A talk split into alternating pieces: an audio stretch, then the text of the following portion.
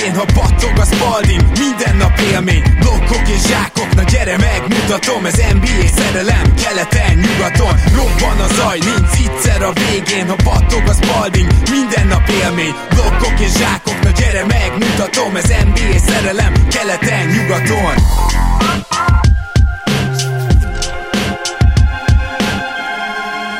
É, jó, szép jó napot kívánok mindenkinek, ez itt a Stars.hu keleten nyugaton podcast, túl a százon, de még mindig aktívan, és a mai adásban ráadásul lesz egy különleges vendégünk is, én Rédai Gábor vagyok, és először is, most is itt van velem Zukály Zoltán. Szia Zoli!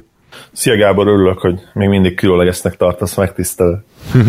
Így van, és melletted egy szokásos vendégünk is van, ugyanis a mai hát hétfői overreactionünkben csatlakozik hozzánk Pándi Gergő. Szia Gergő! Sziasztok, én is örülök, hogy itt lehetek.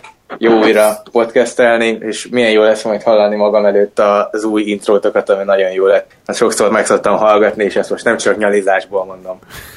Szia Gergő, én is üdvözöllek.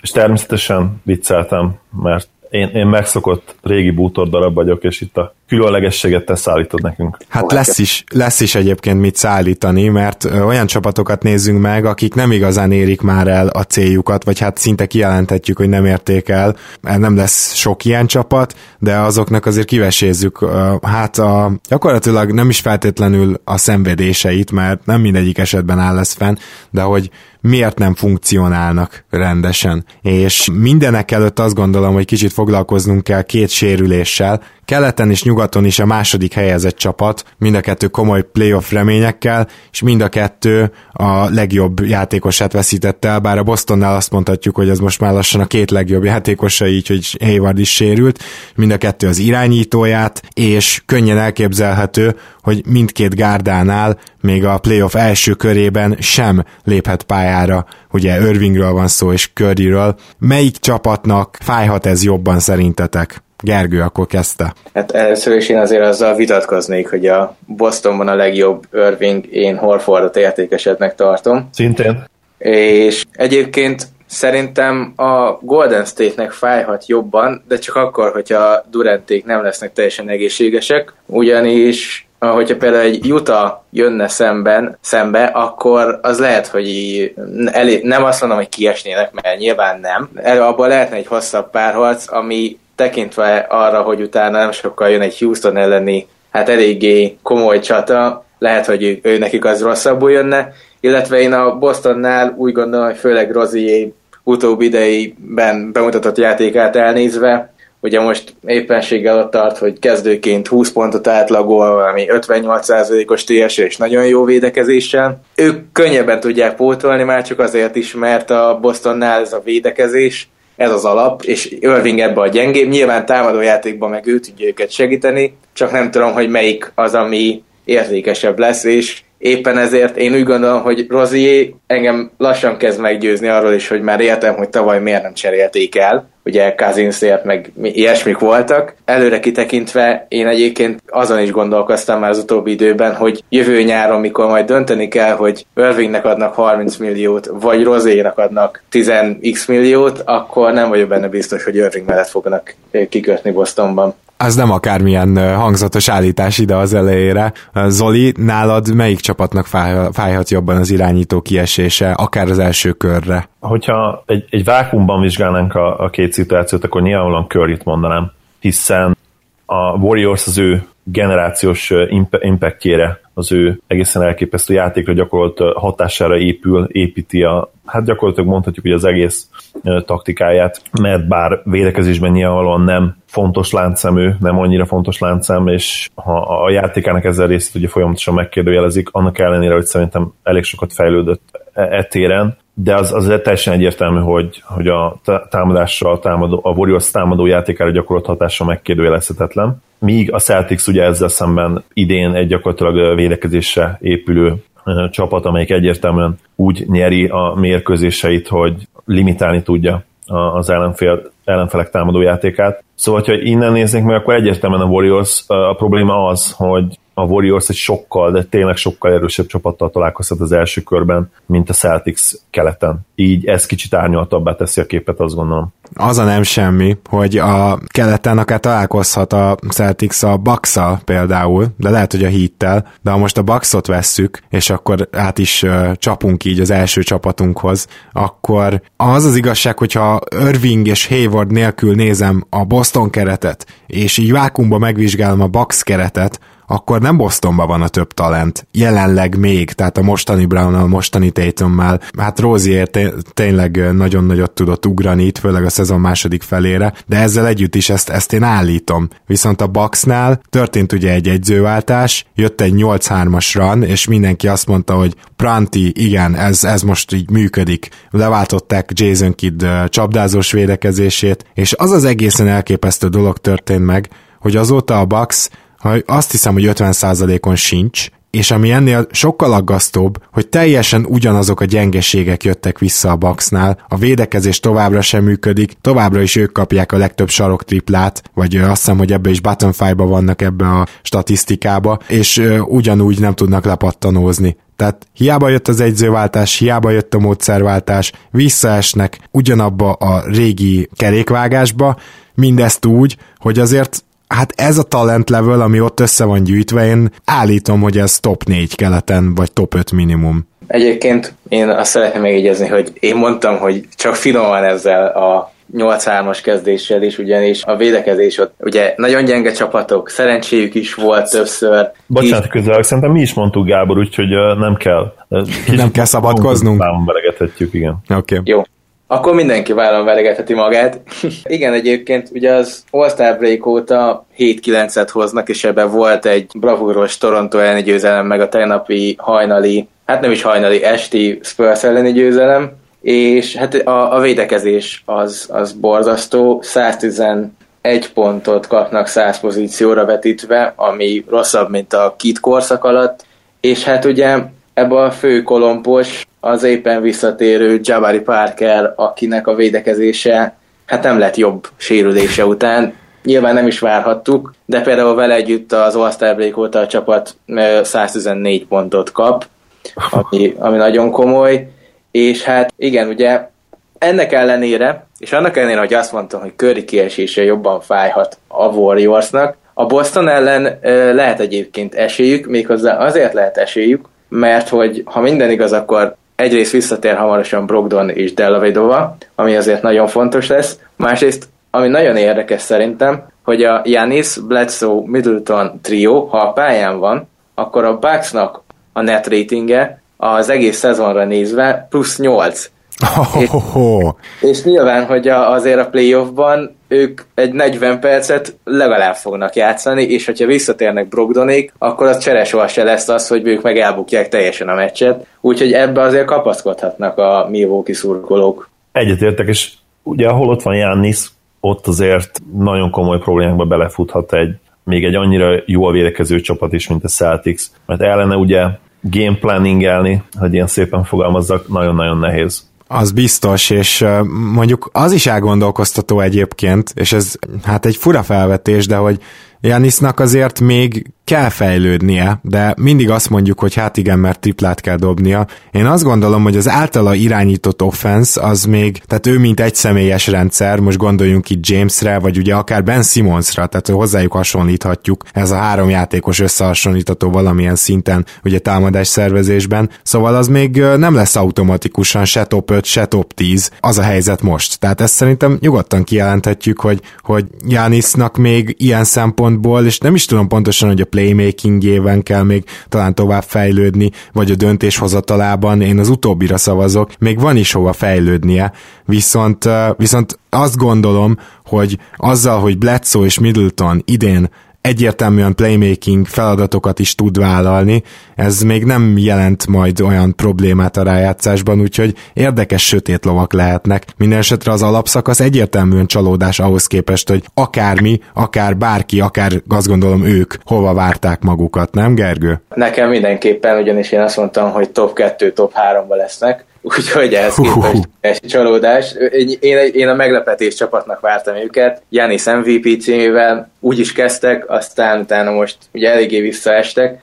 Ennek ellenére nyilván a, a playoffban szerintem az ő kosárlabdájuk a playoffban jó lehet, pont ezért, amit mondtam, mert, mert a kezdőjük az jó, meg Janis azért láttuk tavaly is, hogy a Toronto ellen hogy rá tudott kapcsolni a playoffban is, úgyhogy a playoffban nem lesznek rosszak, viszont ez az alapszakasz ez gyenge volt mindenképpen, és hát az a kérdés, hogy hogy, hogy tudnak erősíteni, én már gondolkoztam itt azon, hogy hogy itt nyáron, hogyha Parkert visszaigazolják, akkor őt szerintem jövőre tovább is kell majd passzolni, és, és az lesz a, az egyedüli módja annak, hogy ők akarnak egy bajnok esélyes csapatot építeni. De nyilván most nem erről beszélünk, csak, csak ezt így előre láthatóan én, én így tudom egyedül elképzelni, hogy így tudnak ők majd odaérni, hogyha ezt, ezt meghúzzák, mert Parkerrel ez a védekezés nem fog működni, én úgy érzem továbbra is. Hát meg nem tudom, hogy ti hogy vagytok vele, akár Zoli a te véleményedre is kíváncsi vagyok, mert tudom, hogy te is szereted Makert, de hát amit idén produkál, ugye egy picit már bántottuk őt itt a Rookie Watch-ba is, aztán, vagy nem is a Rookie Watch-ba, hanem a, a díjakat, amikor megnéztük, de mondjuk a, a lepattanózást azt olyan szinten rontja el például, és idén már védekezésbe se tudja még a tavalyi impactjét se igazán hozni, hogy, hogy megkérdőjeleződött bennem azért az, hogy, hogy vele lehet-e majd hosszú távon építkezni. Henzonnak is ugye ez a problémája, pedig ő azért egy hát már most már sok szezont maga mögött tudó NBA veterán, ennek ellenére a pattanózás az még mindig bajos, és ez lehet egyébként a, hát hogy is mondjam csak, a veszőparipája ennek a Bucksnak, és nem tudom, hogy mondjuk hogy tudnak olyan lepattanózó centert hozni érdemben, ugye amikor ennyire be vannak táblázva, hogy ez javuljon, sőt az idei playoffban sem fog ez javulni, úgyhogy ezzel meg kell barátkozniuk. Lehet, hogy ők is nagyon akarják a Boston, mert hogyha van olyan csapat, akik ellen jók lehetnek pattanózás, vonatkozásban az még mindig a Boston. Így van. Maker azért egy hosszú távú prospekt, illetve maga az ő fejlesztése az egy hosszú távú projekt, és azért ezt tudtuk, én azt gondolom, még akkor is, amikor őt dicsértük, és a, a benne rejlő potenciált méltattuk, illetve ugye a, főleg a a pick and roll elleni védekezéséről beszéltünk, ami hát meglepően jó volt helyenként. Nem lehet 20 évesen 100 kiló alatt, valószínűleg mindig 100 kiló alatt van, vagy maximum 100 kiló felett 1-2 kilóval. Nem lehet tőle elvárni jelen pillanatban, hogy, hogy jó lepattanozó legyen, nem hogy kiváló. Úgyhogy én róla még azért nem mondanék le, és azt gondolom, hogy korban is ő azért kiválóan összeillik Jánisszal, Említette Gergő is, illetve te is beszéltél Parkerről, én egyértelműen őt engedném el, és azt gondolom, hogy nem lenne szabad neki komolyabb szerződést beajánlani a nyáron, és kicsit félek attól, megmondom őszintén, hogy, hogy a Bucks ezt meg fogja tenni, mert egyszerűen nem, nem fogják tudni bedobni a lapjaikat, és uh, én úgy érzem, hogy, hogy rá fognak uh, emelni. Kicsit ez ilyen bluff-szerű lesz, hogy folytassam a póker analógiát erőltetve és, és attól félek, hogy nagyon rá, ráfászhatnak erre a Parker dologra. Egy egészen hajmeresztő átvezetéssel hagy kérdezzem meg, akkor mondjuk tőled, Gergő, hogy te Trey Burke-nek megadnád a New York helyében a, a következő szerződést. Egyáltalán van-e értelme a New York szezonjának itt, amióta megsérült Porzingis, mert, mert már túl jók voltak ahhoz, hogy tankoljanak, nagyon faramúci helyzetben vannak. Hát igazából azóta van értelme, mert odáig jó, nyilván próbálkoztak ők a playoffért menni, de hát esélytelenek voltak még porzingis is, úgyhogy ezzel sikeresen elrontották, nyilván ez így hülye hangzik, de elrontották a jó draft pozíciót, és a mai győzelmükkel körülbelül be is betonoztatták magukat a kilencedik helyre. És hát igen, Trey Burke, aki pozitívum, a negatívum meg Moody, aki jött és rombol itt is, ugyanúgy, mint ahogy a Denverben. Várjál, De... most csak hagyj egészítselek ki, tehát nem ugyanúgy, mint ahogy a Denverben, hanem annál is durvábban. Egy jó mínusz 6,7-es így New Yorkban, és a, ha idén már 37%-os triplája New Yorkba visszaesett 20-ra. Tehát csak, hogy e- gyorsan jelezte, hogy ő még mindig az a szarjátékos, és még véletlenül se lett egy fokkal se jobb, mint amiben esetleg reménykedhettek. És Ezt kis nem... kiegészítés, Gergő, nyilván a kilencedik alatt arra gondolt, hogy a kilencedik legrosszabb, illetve a kilencedik legjobb otcuk lesz a lotteri labdáknál. Így van. A, ezt a mínusz 6,7-et, ezt mikor nézted? Ezt uh, ma néztem az nba.stats.com-on. Hm. Én pont most néztem nála, mínusz 16,7 volt, de akkor lehet valamit én félre néztem. de az még jobban hangzott oh, pedig. Nekem a sima box plus-minus volt, hogyha minden igaz. Én net ratinget néztem, ugye Ja, hát igen, az más. Úgyhogy úgy volt nekem mínusz 15,7, ami hát ez egy borzasztó statisztika volt, még ránézni is fájt. Aztán ugye a Knicksnek a szezonjához még hozzátartozik az is, hogy én nagyon sajnálom azt, hogy ők Hernán Gomez elkótyavetélték, illetve az, hogy Néli Kina Hát egyelőre nem úgy néz ki, mint aki idén be fog érni, hiába most már azért megkapja a lehetőséget, úgyhogy én még bízom benne, de kicsit azért megingott a bizalmam, mert, mert nem nagyon látom rajta azt, hogy fejlődött volna ő évközben bármit is. Ezzel kapcsolatban egyetértek. A, a hosszú távú potenciált én még mindig látom benne. Nála tényleg vízválasztó lehet a, a sophomore szezon. Én legrosszabb esetben azt gondolom, hogy, hogy ő azért egy jó NBA játékos lesz, lehet, hogy nem lesz belőle feltétlenül minőségi kezdő egy jó playoff csapatban, de, de használható rotációs játékos lesz. Más kérdés, hogy azért ez az ő, ugye 8. helyen volt kiválasztva, jól emlékszem, ahhoz a pozícióhoz képest azért ez, ez a jóslat lehet, hogy ilyen basz, basz gyanús lenne, úgyhogy meglátjuk, hogy mit tud kihozni magából. Mondom, én a potenciált mindenképpen látom benne. Játékszervezés az ott lesz, amit nyilvánvalóan fejlesztenie kell, az a dobásának a konzisztenciája, illetve a, a passzjáték, a, a játékszervezés, meg a labdakezelés, igen. Főleg, főleg az utóbbi. Igen, igen, ezzel én is egyetértek, mert szóval a, itt a ball handling képességek, hogyha azok megjönnének, akkor biztos vagyok benne, hogy a, mert, mert néha néhány passzán tényleg látni, hogy ő azért lát a pályán, ezzel nincsen gond, csak ugye előtte olyan helyzetbe kell kerülni, és ahhoz egy nagyon magabiztos ball handling kell. Igazából azt gondolom, hogy a shootingot is befolyásolja ezt, tehát hogy jelen pillanatban erre nagyon ráfeküdnék, és hát nyilván ennél sokkal jobban kell dobni, de mondom, hogyha meg lesznek a helyzetek, szerintem ő, őtőle senki nem pull-up jumpereket vár, ugye? Korábban már hasonlítottuk George Hillhez,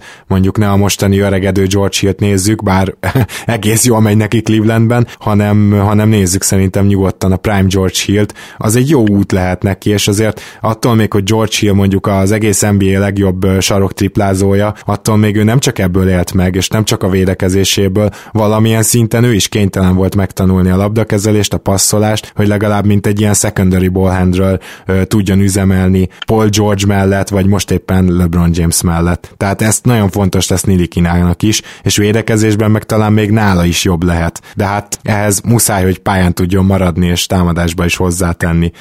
Mit gondoltok arról, hogy a New Yorknak a kettes posztja az így teljesen terítve van, tömve van, főleg úgy, hogy most már Nilikina is játszik ott, a hármas poszton meg gyakorlatilag nincsen érdemi játékosuk, és hát én nem is látom azt, hogy honnan tudnák ezt pótolni. Lehet, hogy majd a kilencedik helyen valamelyik Bridges-t kihúzzák, és ezzel nagyot nyernek? Igen, szerintem, igen. Egyértelmű, én, hogy oda húznál, nem? Pont így gondoltam, hogy a, majd onnan fogják ők pótolni, és körülbelül ugye pont oda mondják a Bridges-eket. Inkább azt mondom, hogy szerintem Miles fog lecsúszni, mert Michael Bridges ő azért, főleg itt a Villanova menetelésének köszönhetően szerintem hamarabb el fog kelni, de Miles Bridges ő még valószínűleg ott bent lesz, és a 9. helyen Reach egyáltalán nem lenne, úgyhogy ő a logikus választásnak tűnik. Egyetértek maximálisan Gergővel, és Bridges, megmondom őszintén, hogy számomra egyre érdekesebb prospekt. Egyetértek az, hogy abszolút nem lenne Reach 9. helyen, és még azt gondolom, hogy a potenciált tekintve valószínűleg nem is a 9. legrosszabb, ha így fogalmazhatok, választás ezen a drafton. Lehet, hogyha, hogyha a ceiling alapján rangsolnám a játékosokat, lehet, hogy olyan hetedik helyre raknám őt jelen pillanatban. Úgy, hogy ő az idősebb Bridges, ugye? Tehát erre jól emlékszem, Gergő, hogy ő az, aki már harmadéves. Nem, Miles Bridges másodéves, és Michael Bridges a harmadéves. Tehát Michael, tehát ak- hát akkor abszolút adom, amit az Oli mond mert mind a kettő Bridges-t kedvelem, és ahogy látszik keverem is, de, de igen, szóval, hogyha, hogyha ő a másodéves, akkor abszolút, tehát ez, ez benne van. Tehát a New Yorknak gyakorlatilag ez lesz a fontos, és erről szól ez a szezon, tankolni Bridgesért, viszont valami teljesen másról van szó, hogyha maradhatunk még egy picit keleten a Charlotte Hornetsnél, amely, hát maradjunk annyiban, hogy mind a két év elmúlt éve most már kijelenthetjük, hogy csalódás, és ez pedig azt is hozhatja, hogy Clifford egyzőtől esetleg elköszönnek, mert hogy ugye Rick Cho már nem ül ott, most egyelőre átmeneti GM viszi a dolgokat, és nyáron jön egy új GM, és ha minden igaz, akkor itt egy óriási takarítás lesz és hát rájuk is fél, mert nálam ők a, a szezon csalódása. Én őket úgy gondoltam, hogy még akár a e, hazai pálya előnyért is harcban lehetnek. Nekem nagyon tetszett így a, a keret. Szerintem első, én amikor ránéztem, azt mondtam, hogy igen, itt akár még Howard is újra visszatérhet, és egyébként valamilyen szinten vissza is tért például, hogy az utóbbi meccseken a lepattanók nagy része az mindig az ő kezébe esett, de ennek ellenére valamiért ez a csapat nagyon nem állt össze, pedig Kemba Walker is nagyon jó szezont hozott. Tényleg egyébként Howard is egy teljesen jó szezont hozott, Nyilván voltak sérülések, Batum nem az igazi, de én, hogy őszinte legyek, nem nagyon látom azt, hogy miért ennyire rosszak ők. És kíváncsi vagyok, hogy szerintetek miért. Nehéz, nem is azt mondom, hogy objektíven, de nehéz a negatív gondolataim nélkül beszélni a sárotról, mert én őket tényleg a, ha fogalmazhatok így, a legértelmetlenebb csapatnak tartom jelen pillanatban az NBA-ben. De például a 30-30-as meccs nem volt szerintem az NBA történetében jelentéktelenebb, mint amit Dwight megcsinált most, bizonyítván azt, hogy, hogy ő mennyire jó még 30-on túl is, és mostanában is minden meccs arról szól, hogy ő tetetni kell, a, az egész taktika, az egész középszerűség, ami árad ebből a csapatból, megmondom őszintén, hogy, hogy engem hát erősen zavar, és emellett szimpatizálok is azért a Charlotte szurkolókkal, mert így tényleg egy helyben toporognak, és ezt most már évek óta elmondhatjuk. Amikor felmerültek azok a pletykák, hogy Kembelt árulják, akkor lehet, hogy ideig, óráig optimisták voltak ezek a szurkolók, hogy na most végre egy normális újjáépülés benne lehet a pakliban, és emlékszel, beszéltünk arról, hogy, hogy ott lehetnek a, a legrosszabb mérlege rendelkező csapatok között, és ezt is elszúrják, és, és ilyen meccsökkel tényleg, hogy Dwight lehoz egy 20-20-as meccset, meg egy 30-30-as meccset, és őszintén ennek mi értelme van, meg hozzátesző egyáltalán a saját NBA örökségéhez valamit, ezzel én azt gondolom, hogy nem, és tényleg ez a tipikus no man's land, ahol ők most vannak, és ezeknek az, ennek az élharcosai, ami szerintem a legrosszabb pozíció az NBA-ben, ami létezik. Így van, és szerintem most már azt is látjuk, hogy ha az évelején nem jöttek volna a sérülések, ez a csapat most maximum annyival lenne előrébb, hogy előzni a Detroitot, de nem lenne ott a legjobb nyolc csapat között így sem. És ez az, ami szerintem nagyon fontos és kiábrándító egyben, és kiózanító. Na de, hogy ne csak itt a mellékneveket sorolgassam föl. Gergő, én az a válaszolnék, nem tudok én se egyértelmű okot megmondani, hogy miért ennyire rossz ez a csapat, de azért az biztos, hogy ugye nekik a padjuk az óriási probléma. Csereirányító poszt nincs megoldva, és ezt láttuk tavaly a Washingtonnál is, hogy le tudja húzni a csapatot, csak az az apró probléma van, hogy itt a kezdőben is igazából visszaeséseket is tapasztalhattunk, mert hogy Batum ról sem mondhatjuk azt, hogy nem hogy mint a régi szép időkben úgy játszik, hanem ugye a, dobása, a dobással folyamatosan szenved már évek óta, ezt kijelenthetjük. Ez nem javult, és igaz, hogy ő egy egész jó kis second ball handler, meg a pick and roll-t jól tudja irányítani, de itt egyébként Howardon kívül olyan túl jó pick and roll játékosok nincsenek. És ez is nagyon érdekes, hogy Kemba is egy pick and roll irányító, ugye Batumnak is ez a fegyvere mostanság, mert semmiképpen nem az, hogy mondjuk triplázik, viszont, viszont ez csak Howard Lillarddal lehet megcsinálni, aki pedig, ahogy Zoli is mondta, hát az egyik leginkább olyan stat, hát nem is statvadász, de olyan statokat hoz, amiknek, ami nem transzálódik győzelemmé. Úgyhogy ez például óriási probléma. A másik az az, hogy itt egy Marvin Williams, aki még mindig 40%-os tripla dobó, és gyakorlatilag csak az semmi másra nem használják. Most mondjuk azt, hogy ő a négyes pozíció, onnan ezen 4,1 lepattanó, vagy 4, valamennyi, hát ez egészen szörnyű. De ennél is rosszabb, hogy mi történik Michael Kidd Gilchrist-tel, aki ugye gyakorlatilag nem tudom, hogy hármasnak nevezhetjük-e, a lepattanózása neki az egész karrierje során beleértve az újon CV-t is a legrosszabb, mint számokban, tehát advanced számok szerint is, és emellett pedig, amikor volt az a bizonyos sérülésekkel tűzdelt idénye, akkor az volt a fáma, hogy azért ő gyakorolgatta egy picit a triplát, és akkor 7 egész meccsre tért vissza, azon a 7 meccsen 7 darab triplát dobott, és e- ebből bement pár. Na most ezt csak azért emelem ki, mert azóta gyakorlatilag nem dobja rá a triplát, és idén meg konkrétan nem dob rá triplát, és ez egyszerűen akármennyire ö, konzervatív egyző Clifford, és akármennyire konzervatív rendszerbe játszik a Hornets, és még mindig nem adják el a labdát, durván nem adják el a labdát, tehát csak hogy egy olyan példát mondjak, amiben még mindig szuper jók. Annak ellenére ez nem fér bele. Egyszerűen az, hogy az egyik őjük csak triplázni tud, a másikoljuk már az sem, és semmi másban nem fejlődik, például MKG-nél szerintem joggal vártunk azért azt, hogy megtanul egy kicsit jobban betörni és passzolni, ez se történt meg, és most nem is nagyon van alkalma. Hát ez, ezek olyan problémák, amiket nem nagyon lehet kijavítani szerintem. Igen, egyébként, a, amit mondasz, azt, azt én megértem, de egyébként én, én nem tudom, lehet, hogy én vagyok, aki túl sokat gondolt el a Charlotte-ról, de én úgy gondolom, hogy ebben Cliffordnak nagyon nagy szerepe van, mert szerintem ta- talentben ez a csapat ennél jóval jobb. Nem olyan jó, hogy akárhova odaérhetnének, de szerintem a playoff az nekik a minimum lett volna. Illetve Cliffordnak én most amiért szintén haragszok, és ezt már a Knicksnél is elmondtam, hogy Helen Gomez én, én szerettem a Knicksbe is, de most oda cserélték Charlotte-ba, semmi értelme nincsen már tényleg a szezonjuknak. Azt ugye, amit mondott Zoli, hogy Howardnak a statjét pumpálják fel, és Hernan Gomez beszáll 10 percre, 6 percre, 15 percre, akkor, amikor beszáll, akkor jó, de, de nem játszhatják, pedig, pedig tényleg ott van végre egy srác, akivel érhetnének valamit, úgyhogy én, én nekem például ez is egy óriási szívfájdalom ezzel a csapattal kapcsolatban. Igen, jó, hogy említetted ez Gergő, én is nagyon kedveltem Hernán Gomez-t az újon CV-ben, mm, és bár tudtuk, vagy legalábbis sejtettük azt, hogy azért az ő max potenciája nyilván nem egy Pau Gasol, de egy nagyon-nagyon jó NBA prospektnek tűnt ennek ellenére is, akiből hát statisztikailag is elég sokat kinéztünk. Remélem, hogy itt beszéltünk többes számba, mert nem egy, nem egy ilyen 15-10, 15-12, 16-13-as meccse volt, és emellett kiválóan lát a pályán értelemszerűen. Ugye spanyol centerként azért a, a passzjáték az, az azon a szinten van, amit ugye elvárnánk a, a, a hasonló stílusú és típusú játékosoktól, akik onnan jönnek, és ennek ellenére Dwight mögött nincs, nincs helye, és, és itt jön be az, amiről beszéltünk már párszor, meg vagy legalábbis érintettük, hogy vannak olyan játékosok, akiknek a, a státuszok, és itt most főleg mondjuk Carmelo Antonira gondolok, vagy ugye Dwightra,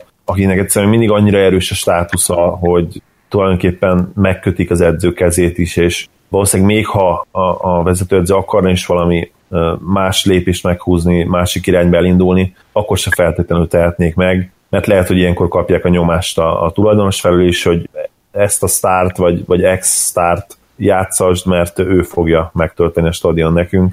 Biztos vagyok benne, hogy ilyen is lehet a háttérben, mert Clifford egy, egy intelligens edző, és, és kedveljük őt, és sokat beszéltünk már arról, hogy ő azért elég sokat ki tudott hozni ebből a csapatból bizonyos szakaszokban. Így van. Én nem tudom egyszerűen elképzelni, hogy ne látná ő azt át, hogy a, a tömjük dwight a labdával taktika az, az gyakorlatilag semmire nem jó a mai NBA-ben. Főleg úgy, hogy ugye Dwight most már azért a védő oldalon is rengeteget esett vissza. Szerintem a, ha a peak képességeihez képest megnézzük, hát lehet, hogy 80%-et elveszítette annak az impactnek, amit ő védőként egykor tudott hozni. Talán azért túlzás a 80 százalék, mert ugye a védő lepattanózás is nyilván ide számít, és azért igen, az még eléggé megvan. De, de, de ugye a... igen, tehát nagyon nagy a visszaesés, ez e, így is úgy is igaz, és él. Ráadásul jövőre ő még egy majdnem 24 milliót keres fixen, és éppen ezért én azt gondolom, hogy ezt a csapatot nem lehet ennél jobban lebontani, most már igazából draft pickekért kell cserélni, mert hogy már elég rossz szerződésük van, hogy úgy mondjam. Azt lehet bevállalni ugye, hogy ilyen lejárókat majd nyáron átvesznek, esetleg ezt meg lehet próbálni, és akkor 19-re megpróbálni nagyjából kiüríteni a keretet, de azért van két olyan még viszonylag fiatal játékos, akit én szerintem megpróbálhatnak bedobni cserékbe, és most nem is nyári ilyen áttekintőt akarok róluk, csak akarom jelezni, hogy igazából így, hogy van Hernán Gomez, és hogy jövőre mindenképpen van Dwight, szerintem Zellert nyugodtan árulhatják, mert érte esetleg még kapnak is valamit. Nála nem a játékával van a legnagyobb gond, hanem a sérülékenységével. Viszont, hogyha valaki ettől egy pillanatra eltekint, akkor ő még idén is egész tűrető számokat hoz, pedig alig, hát úgymond alig van úgy pályán, hogy tényleg legalább egy 6-10 meccs benne van a lábában. A másik pedig ugye a már említett Michael Kidd. Tehát én gond nélkül megpróbálnám őket fiatalokra is draft pickre cserélni. Ez lehetne egy út, mert én nem hiszem, hogy Marvint hát még most nem is ő itt a legnagyobb probléma, de akár Marvint, akár Dwight Howardot bárki elvinné. Hát az kérdés, hogy lesz-e olyan csapat esetleg, aki 2019-re akarja teljesen kiüríteni a keretét, és ezért egy Dwight Howardot hajlandó átvenni, de akkor én már azt mondanám a Hornets hogy akkor legyenek ők ez a csapat, és hagyják bent Howardot, mert meglátjuk, hogy ez hogy alakul minden esetre. Az egyik legérdekesebb nyár elé néznek, és minél hamarabb jön az új GM, annál jobb lesz nekik. Mert hogy ugye ugye időben el kell kezdeni erre készülni. Na de most menjünk egy picit át nyugatra, ugyanis ott is van egy olyan gárda, amiből egyértelműen sokkal többet néztünk ki. Egyébként hozzáteszem, hogy Zoli és én is a hetedik helyre vártuk a Hornets-et a, a playoffban, tehát még ha nem is olyan magasra, mint Gergő, de, de mi is azért jobban bíztunk ennél bennük, és hát mind a ketten sokkal jobban bíztunk a Denverben, amelyiknek igen, volt egy Millsap sérülése, de azt hiszem, hogy csalódást okozott, és nem tudom, hogy egyetértesz-e velünk ebben, Gergő, de elsősorban Melon az, aki ezért felelős. Igen, más nem is nagyon lehet, mert, mert tényleg itt is az van, hogy, hogy itt minden jól működött. Egyébként egyrészt ugye Melon is, másrészt a lehető legrosszabb ütemben tért vissza a Millsap, ezt is állítom, mert, mert szerint, akkor éppen formában volt. A Denver minden klappolt, Millsap visszajött, annak ellenére, hogy ő ne, nem, nem játszik rosszul, e, mégis valahogy ez a csapatra rossz hatással volt, ugyanis azóta ugye a rotáció felborult, Millsapet be kellett tenni, és millsap együtt a csapat jó, viszont ahogy Millsap leül, meg ahogy Jok is leül egyébként, ez, ez egy nagyon durva dolog, hogy amióta Millsap visszajött azóta Jokic a csapat net ratingje plusz 10, nélküle mínusz 9, és Ugyanaz Millsapnél is igaz, hogy vele plusz 6 nélküle mínusz 5 a csapat, és egyszerűen azt látom, hogy visszatért Millsap, őt játszatni kell, és Meló nem tudja, hogy na ezután most akkor milyen csapatot küldjek fel, mikor a, mikor a cseréket kellene játszatni, mikor Millsapéknek ülni kell, mikor Jokicnak ülni kell, és e- ezért van az, hogy, hogy egyszerűen még a kötelező győzelmek se jönnek össze, mert hogy egyszerűen nem találja azt, hogy mikor kit hogyan kellene játszatni, nem is jó szokott szerintem belenyúlni a csapatnak a, a, akár időkéréssel, akár egy nagyobb futásnál, akár egy rosszabb szériánál, úgyhogy nyilván itt mi az, nem is, na szóval Melon a főhibás, és, és egyrészt meg szerencsétlenül is jött ez ki nekik, hiszen tényleg Millsap visszatérése előtt ők olyan jól játszottak, hogy én, én nyugodt szívvel mondtam azt, hogy hát harmadik, negyedik helyre ők be fognak érni, és azt mondtam, hogy annak ellenére, hogy nehéz a sorsolásuk, ez biztos, hogy meg lesz. Aztán ugye visszajött Millsap, felborult ez a rotáció, Melón elvesztette a fonalat, és hát az lett belőle, hogy talán, talán még bejuthatnak, de olyan sok esélyük nincsen rá. Nehéz nagyon sorsolásuk, és uh, ugye én a nuggets nagyon kedvelem nyugaton, talán most ki is jelenthetjük, ugye a Mavs után a második kedvenc csapatom, és uh, vívódok magammal, nem tudom, hogy jó lenne az, ha bejutnának. Nyilván Jokicsnak a playoff tapasztalat nagyon jó lenne, illetve a többi fiatalnak is, ugye Murraynek és Harrisnek elsősorban, de akár Lyles-nak is, aki szerintem hosszú távon is jó puzzle darabka lehetne oda a Nuggetsben. Már ha ugye használná őt Melon, mert ne felejtsük el. Ezzel akartam hozzátenni, hogy remélhetőleg egy új edzővel. Ugye Lyles azért nem rég volt draftolva, azt hiszem 16-ban, és talán Latteriben is, és én azt gondolom, hogy a mai NBA-ben az ő játék az kiváló, illetve hát kiváló lenne, hogyha bárki másnak játszana valószínűleg. Melona egyértelműen a probléma. Jokicot akkor sem tudja maximalizálni, amikor éppen egy floor spacer erőcsatára van fent, illetve tényleg amióta Jokic az NBA-be került, Melon azt csinálja, hogy minden szezont úgy kezd, hogy rossz, eleve rossz pozícióban kezdeti őt. Ez mind a három évben megtörtént, ha jól emlékszem. Az újon szezonjában nyilván még el lehetett nézni neki, hiszen jó kicsi második körös pik volt, de amint kiderült az, hogy, hogy milyen gyémántra leltek ott a második körben a sok szén között, itt most nem rasszista felhanggal akarom ezt mondani. Ne, bennem fel sem merült volna a rasszista felhang, ha ezt így nem mondod be külön, de így már vicces, igen. Igen, és ezek után is, tehát megcsinálta ugyanezt a Jokic sophomore évében is, és megcsinálta ugyanezt idén is, tehát ennyire kretén nem lehet egy edző. Még akkor se, hogyha lehet, hogy ők egyébként az advanced statokat nem annyira használják, vagy nem nincsenek ráutalva, vagy legalábbis ők azt gondolják, hogy nem kell, hogy ráutalva legyenek. De nem tudom egyszerűen tényleg ezt megmagyarázni, hogy, hogy hogyan lehet ennyire vak egy edző, hogyan nem tudja látni a fától az erdőt, mert a Nuggetsnak azt kellene csinálni tényleg, hogy jó kicsot maximalizálni rövid távon és hosszú távon is, és ez abszolút nem történik meg. Ezzel kapcsolatban egyébként én olvastam nem régen egy felvetését Matt Moore-nak, aki Denveri szakíró, és azt boncolgatta, hogy, hogy az látszik egyébként Melónon, hogy, hogy konkrétan, mint hogyha ő nem kedvelné Jokisnak a stílusát, és nevelni akarná, mert nagyon sokszor az van, hogyha a Jokic valamit elront, akkor onnantól kiveszi a kezébe a labdát, és mintha tényleg arra menne rá, hogy na most akkor ezért megszivatom ezt a gyereket, és, és nagyon durva dolgok voltak tényleg, hogy volt, amikor azt hiszem talán pont a Dallas ellen volt az, hogy, hogy úgy kaptak ki, hogy Jokicsot nem vitte vissza a negyedik negyedre egy hiba után Melon, azt a Jokicsot, aki ugye a legjobb játékosuk. És ő azt mondta, hogy ő nem vitte vissza Jokicsot, mert valamin összekaptak. És innentől kezdve én ezen elgondolkoztam, hogy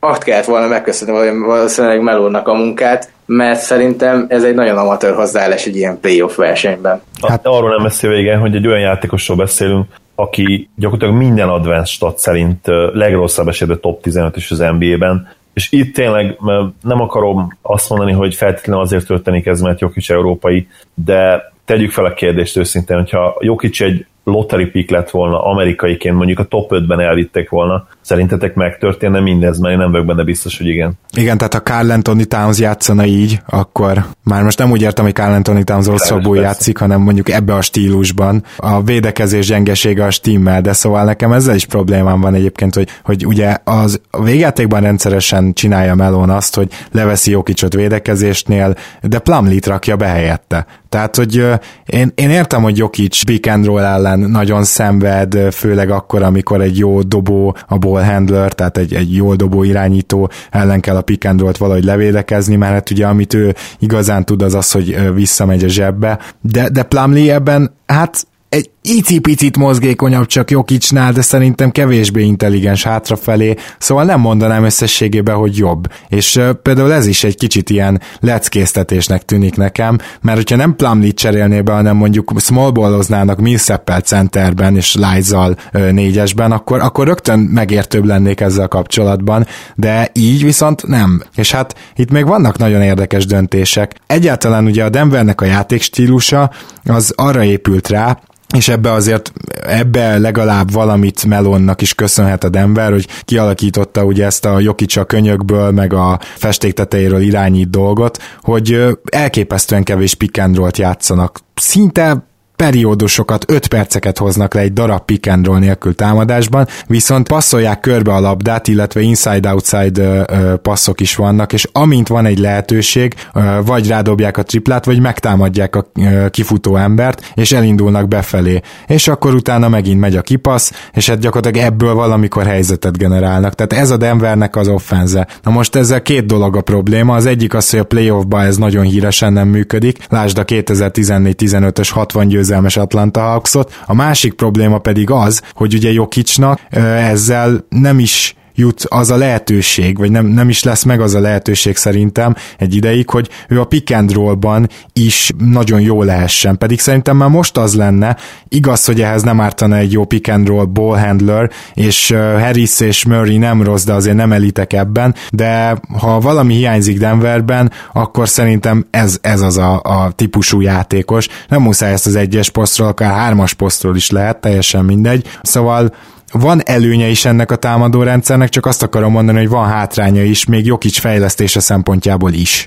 Igen, egyetértek, és ezért is gondolom azt, hogy a Warriors lehetne egy nagyon jó minta a Nuggetsnek. Ugye eleve nagyon sokan összehasonlítják ezt a két csapatot, ami így a, a nyilván a talent level, a, ugye a, a talentum az, az azért nem ugyanaz, legyünk őszinték, de, de a Nuggetsot is egy, egy ilyen támadó, támadásban hatalmas potenciállal bíró csapatként tartják számon, és a, a hosszú távú fejlődés 3-4-5 éven belül ha, ha máshogy nem is nyilván védekezésben azért nehézkes lesz, de támadásban odaérhetnének a 115-ös offenzív rating környékére, mint ahogy uh, ilyen havi lemontásban már párszor azt meg is csinálták ezt, de az valóban, valóban így van, hogy, uh, hogy a pick and roll az, az hiányzik, és uh, hogyha lenne egy ilyen ballhandle irányt, ahogy mondtad, vagy akár Murray mondjuk egy ilyen játékossá válna, akkor simán meg lehetne csinálni jokic a, a pick and roll-t, és akkor ő ugye ebbe a Draymond Green szerepben lenne, mint ahogy a híres Curry Green pick and rollban, és akkor az, az elképesztő lenne. Tehát, hogyha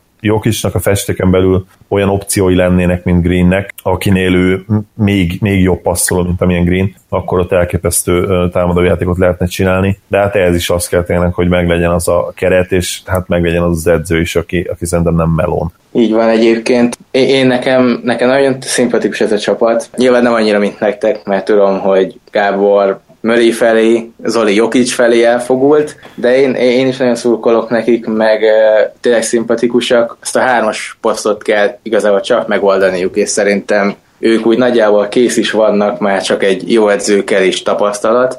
Uh, ugyanis szerintem ugye cserékben is megvannak Liza-val, akár, szóval Borton, illetve Beasley, úgyhogy ez a csapat szerintem egyébként teljes, nagyon jól áll. Én pont a múltkor beszéltem egy Denveres ismerősömmel, és ő mondta, hogy ő csalódott, és mondtam, hogy igazából szerintem a Denver szurkolók nem lehetnek csalódottak, mert náluk jobb pozícióba talán a Philadelphia, a Golden State meg a Houston van, és úgy nagyon mást én nem is tudnék elég Jó, még a Boston ilyen, őket elfelejtettem, de hogy egyébként ő nekik nagyon jó ez a jövőkép, össze kell ezt rakni, és szerintem ez működni is fog és egyébként még hoztam egy érdekes statisztikát, erre pedig ki akarok térni.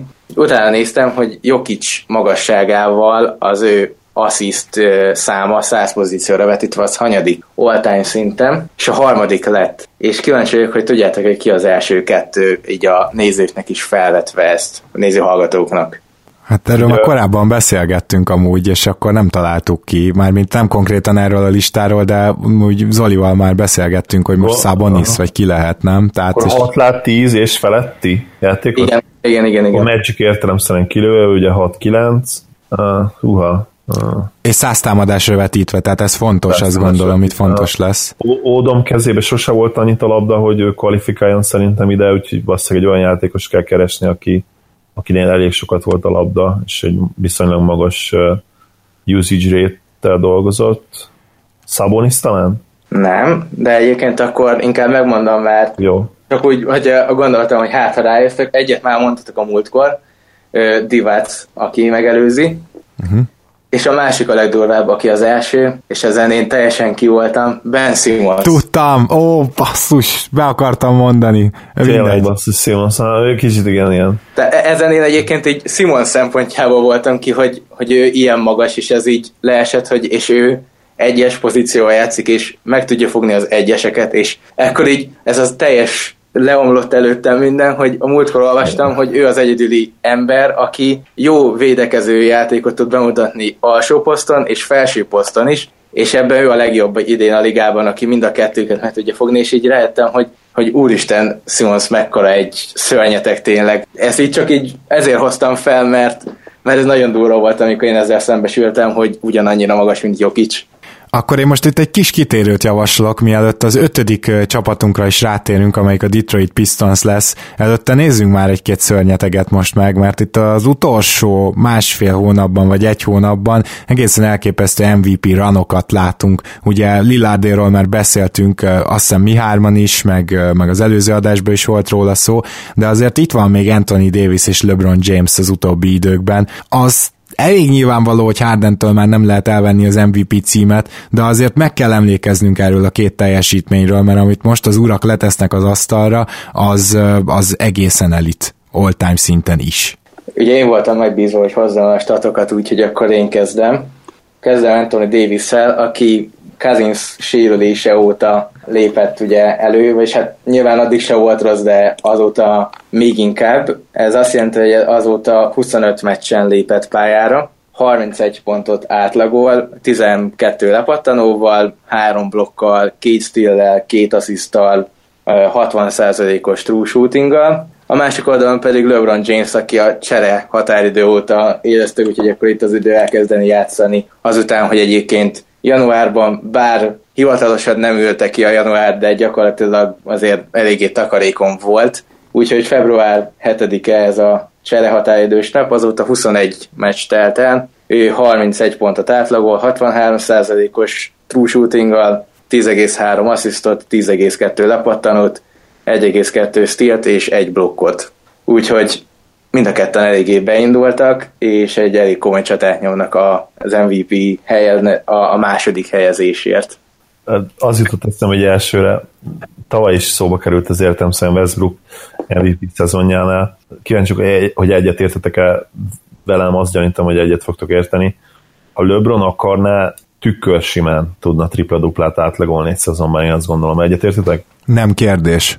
Én nem is vagyok benne biztos, hogy ő nem akarja ezt majd valamikor megcsinálni. Például, hogyha jövőre elmenne, amiről ugye plegykálnak Filadelfiába, ott én szerint, ott nálam simán benne van, hogy azt mondaná, hogy itt más is tud pontot szerezni, és akkor ő inkább az asszisztokkal élné ki magát. Igen, hát lepattam lenne nyilván mindig LeBronnál a kérdés, ugye, de, de hogyha rámenne úgy tényleg, és a, a védő lepattanókat ő szedhetné le, bár ugye Kevsznél is azért megvan az időnként, hogy, hogy kizárnak neki csapattársak, és ő hozhatja fel a labdát, de nem minden.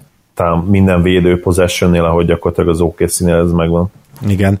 Uh, Hát szóval ez a két uh, teljesítmény ráadásul sokat érhet, de főleg LeBroné, mert szerintem a cavs most azért már elkezdett félni uh, egész kelet. A Pelicansnél azért szerintem még erről nincsen szó, és én azért sajnálom egy picit azt, hogy Kazins megsérült. Most azon túl, hogy alapvetően nyilván nagyon sajnálom, hogy, hogy egy ilyen sérülés szenved el bárki, mert igazi sötét lovak lehettek volna. Ma lehet, hogy Davis-től nem jön egy ilyen teljesítmény, hogy gyakorlatilag két embernek a, a szerepét kell átvennie, de abba gondoljunk bele, hogy az eddig egyébként nem túl meggyőző Mirotic így is úgy is átmehetett volna, tehát őt nem kifejezetten a Kazins sérülés miatt hozták, de nekem meggyőződésem, hogy ő amúgy is tervben volt. És olyan szinten lehettek volna sötét lovak, hogy szerintem bárkit elkaphattak volna, és ezzel nem azt akarom mondani, hogy döntőbe vártam volna őket, csak az, hogy nem lepődtem volna meg, hogyha ők valamilyen upsetet okoznak úgy cousins együtt.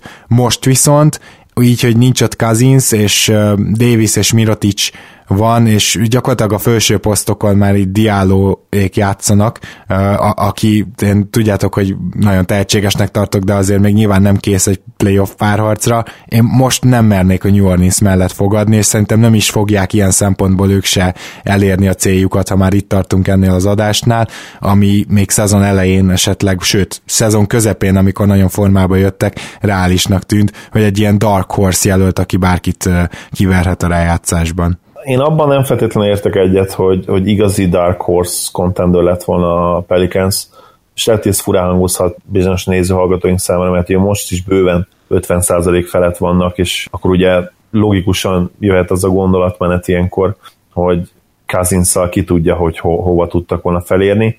Én, én azt gondolom, hogy a jelenlegi csapat nem vagyok benne biztos, hogy statisztikailag sokkal rosszabb, mint a cousins felálló volt. Nem tudom, hogy Gergőnek vannak erről statjai, de én azt gondolom, hogy, hogy őt, ha nem is az, hogy feltétlenül pótolta bárki mondjuk egy szemében, de a csapat funkcionalitását tekintve nem lett sokkal rosszabb annak ellenére, hogy kiesett Cousins.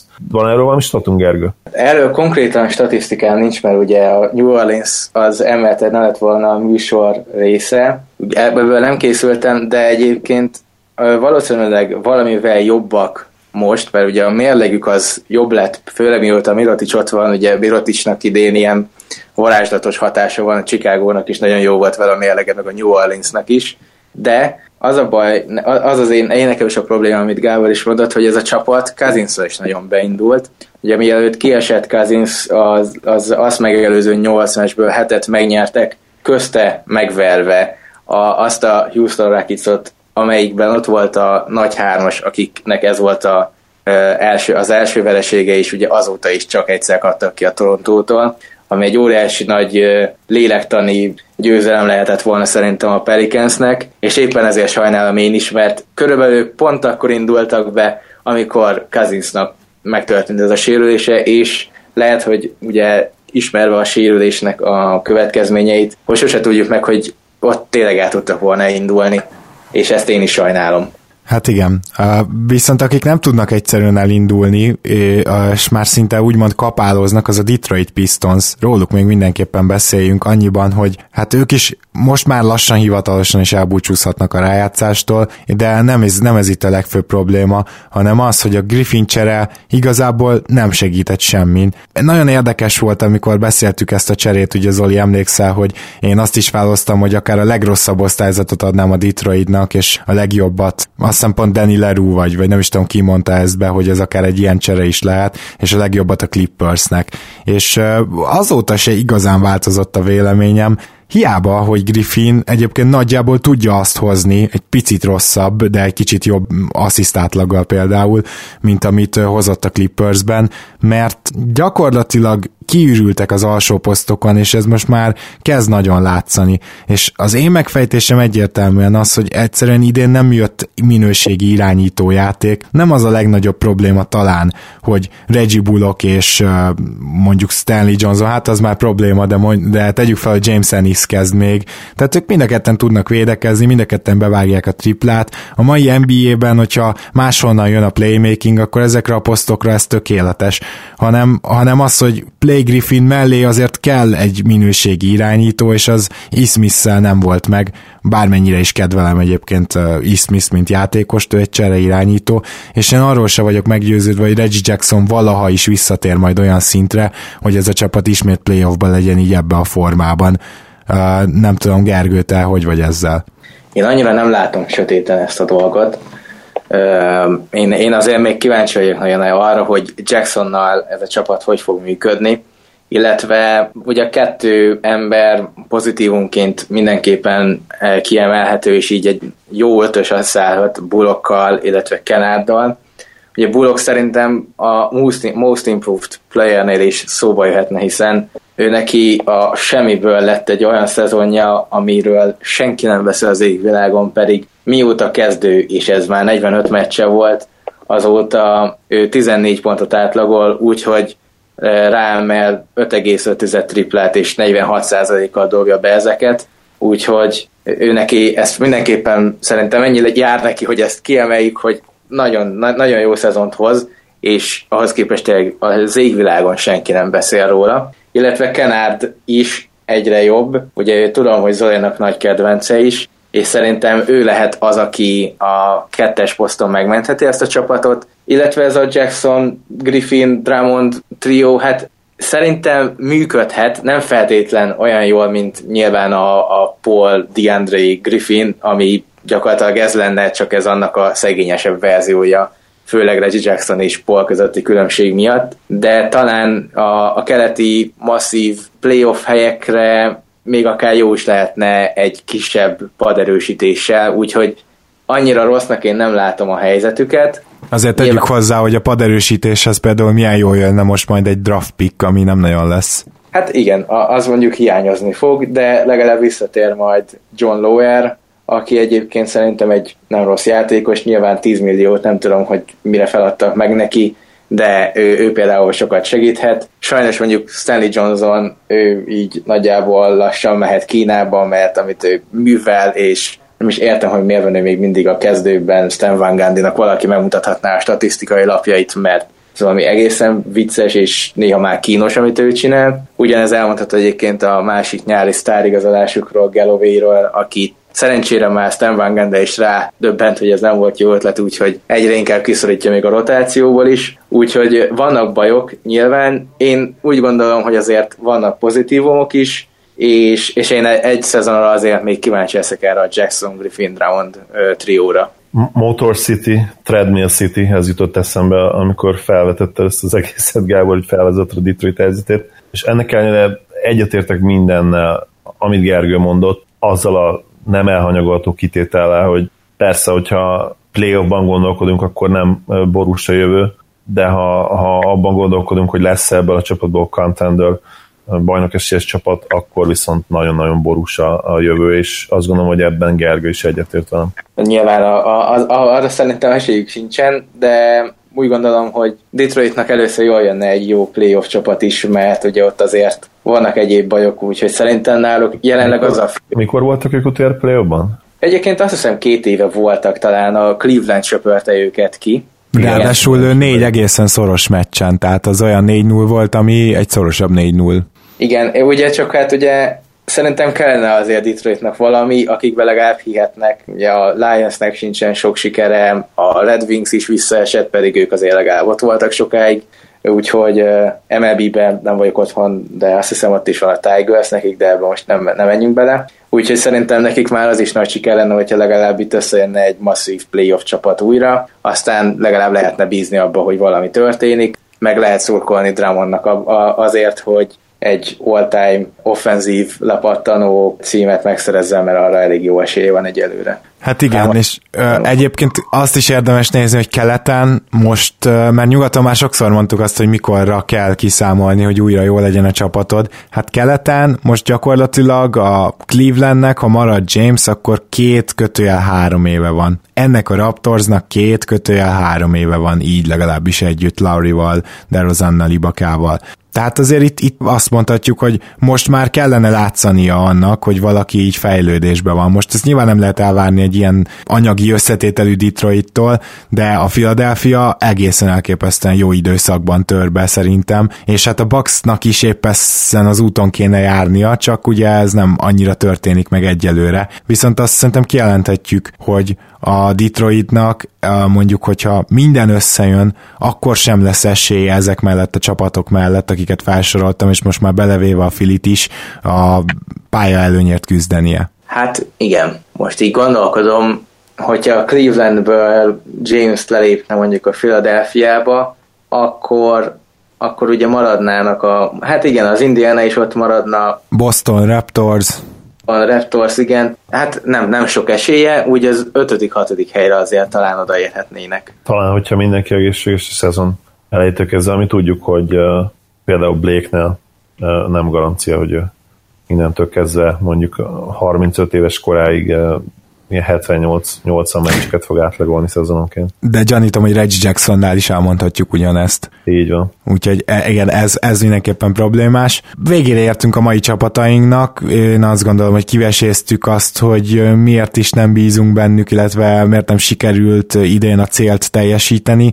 Nyilván egyszer még lesz róluk szó a szezon során, mikor elköszönünk tőlük, illetve hát azért a, a playoffban szereplő Bucksról még többször is. Úgyhogy majd velük is jövünk még. Nem tudom, hogy érzed-e, Zoli, hogy a mai adásból még kimaradt valami, mert jól tudom, akkor van egy ilyen függőben lévő ígéretünk is. Így van. Szerintem a csapatokat jól átvettük, a, a, amiket akartunk. Biztos van olyan játékos csapat, akiről lehetett volna beszélni, és fogunk is még a playoff előtt. Bár most már lassan egyébként rá fogunk kanyarodni szerintem a playoffra is. Igen, tehát azért mondom, hogy ezektől a csapatoktól már leginkább csak az elköszönő adásban halló, hallotok majd.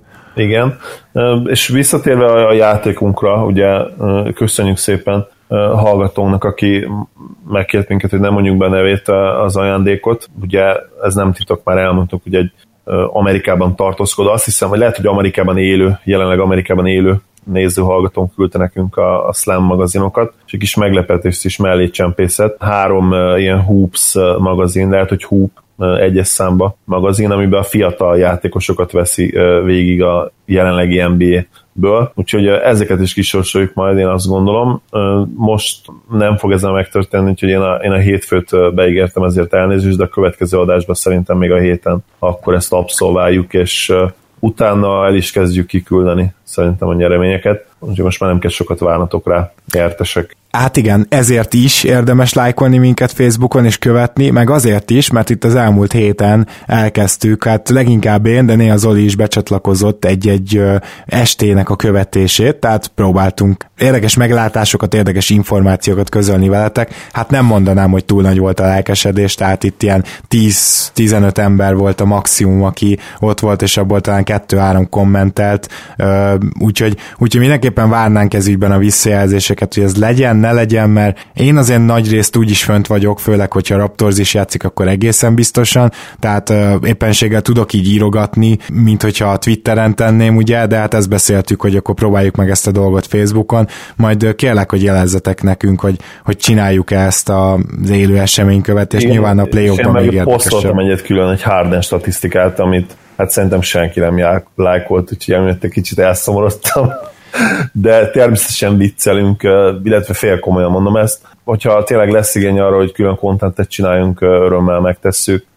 És persze tudom azt is, hogy, hogy ezt is nyilván fel kell futtatni, és ha valamibe belefetszölöd az időt, és próbáld minőségén csinálni, akkor én azt gondolom, hogy előbb-utóbb azért arra reagálni fognak az emberek. Még egy ilyen kicsi piacon, meg még egy ilyen kicsi oldalon is, mint amilyen a miénk. Na és ezeken az estéken például találkozhattok néha Pándi Gergővel is, aki most különösen nagy segítségre volt ezen a héten Kovács Ádámmal együtt abban, hogy néha-néha szóba kerüljenek ezeken az esti élő követéseken, még az NCAA meccsek is, úgyhogy Gergővel azért a honlapunkon is össze lehet futni, és természetesen a hétfői adásokban is, még hogyha nem is mindegyikben, de mondjuk minden második, harmadikban, és hát akkor akkor gondolom, hogy hamarosan majd ismételünk, úgyhogy nagyon szépen köszönjük Gergő, hogy itt voltál ma.